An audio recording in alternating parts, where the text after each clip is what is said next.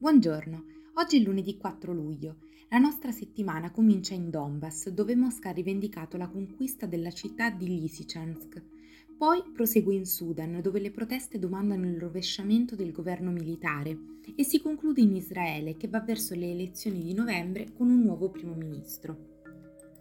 Mosca ha dichiarato domenica che le sue forze e gli alleati separatisti hanno preso il controllo della città di Lysychansk, l'ultima grande roccaforte ucraina nella regione di Luhansk, segnando un potenziale punto di svolta nello sforzo della Russia per ottenere il controllo dell'Ucraina orientale, dopo settimane di bombardamenti da terra e dall'aria seguiti dall'avanzata di truppe e carri armati. Il Ministero della Difesa russo ha dichiarato su Telegram che le sue forze, i separatisti filorussi dell'autoproclamata Repubblica Popolare di Luhansk, hanno stabilito il pieno controllo sull'Isichansk e un certo numero di insediamenti vicini, mentre Kiev, che conferma che le forze ucraine sono state costrette a ritirarsi dalla città, dice che la battaglia del Donbass non è finita. Per gli ucraini il valore della vita umana è una priorità assoluta, quindi a volte possiamo ritirarci da determinate aree in modo da poterle riprendere in futuro, ha dichiarato il portavoce del Ministero della Difesa ucraino Yuri Sak. La città di Lysychansk è un obiettivo chiave nella battaglia della Russia per conquistare la regione del Donbass, un'area al confine con la Russia che è in parte controllata dai separatisti fedeli a Mosca.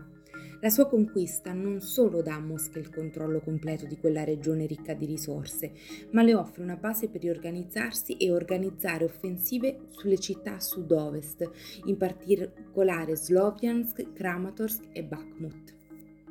Migliaia di manifestanti sono tornati in piazza a Khartoum, la capitale del Sudan, per continuare le manifestazioni contro i generali militari al potere nel paese, dopo che nove persone sono rimaste uccise negli scontri con le forze di sicurezza sudanesi. Le manifestazioni della scorsa settimana sono arrivate dopo oltre otto mesi di proteste contro i leader militari che hanno organizzato un colpo di Stato il 25 ottobre scorso, ponendo fine a un accordo di condivisione del potere civile concordato con, dopo il rovesciamento dell'autocrate Omar al-Bashir nel 2019. Nei mesi le autorità militari sudanesi hanno affrontato le proteste con gas lacrimogeni e cannoni d'acqua, in una forte repressione che finora ha ucciso 133 persone, tra cui 18 bambini. Questa volta le manifestazioni hanno coinciso con diffuse interruzioni dei servizi di connessione. I movimenti pro-democrazia hanno spiegato che il governo ha paralizzato le comunicazioni di proposito per prevenire assembramenti e rallentare la diffusione delle notizie a livello locale e internazionale. Giovedì gli scontri sono caduti nel terzo anniversario di una manifestazione del 2019 che ha costretto i generali ad avviare negoziati con i gruppi pro-democrazia e a firmare un accordo di condivisione del potere che avrebbe dovuto governare il Sudan durante un periodo di transizione fino allo svolgimento delle elezioni generali proprio quei negoziati che il colpo di Stato del 25 ottobre ha fatto naufragare. Intanto le Nazioni Unite, l'Unione Africana e l'Autorità Intergovernativa per lo Sviluppo, in un tentativo di mediazione, hanno dichiarato di aver condannato nei termini più forti possibili l'uso eccessivo della forza da parte delle forze di sicurezza. Chiediamo ancora una volta alle autorità di adottare tutte le misure necessarie per fermare la violenza, fermare gli arresti e le detenzioni arbitrarie e rispettare il diritto alla libertà di espressione e di riunione. Alla fine di giugno è stato sciolto il Parlamento israeliano e secondo l'accordo interno all'ultima coalizione, quello che è stato il ministro degli esteri fino a quel momento sarebbe diventato il nuovo primo ministro nella gestione della transizione fino alla formazione del prossimo esecutivo.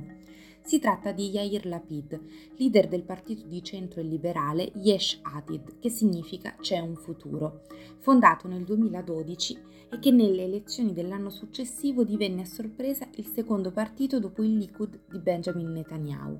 È stato proprio Lapid un anno fa a farsi promotore dell'alleanza di governo più eterogenea della storia del paese, un ambizioso progetto di coalizione basato sul dialogo e composto da otto partiti, di destra, di centro, di sinistra e dal primo partito arabo. Ma sono state proprio le differenze intestine che si sono tradotte da ultimo nell'incapacità di rinnovare il regolamento d'emergenza sull'applicazione delle leggi israeliane agli abitanti degli insediamenti della Cisgiordania. Intanto domenica Lapid ha tenuto la sua prima riunione di gabinetto da quando ha assunto la carica di leader, promettendo un governo funzionale nonostante l'instabilità politica che sta conducendo Israele verso la sua quinta elezione in meno di quattro anni, prevista per il primo novembre. Il primo ministro ha anche spiegato che Israele avrebbe preso tutte le misure necessarie per difendersi, soprattutto dopo aver abbattuto tre droni guidati dal gruppo militante libanese Hezbollah in un'area in cui una piattaforma di gas israeliana è stata recentemente installata nel Mar Mediterraneo. La mossa sembrava essere un tentativo di Hezbollah di influenzare i negoziati mediati dagli Stati Uniti tra Israele e il Libano sul confine marittimo che condividono, un'area ricca di gas naturale e un altro teatro di scontro tra i due paesi ancora formalmente in guerra. Per oggi è tutto, a domani dalla redazione di The Vision.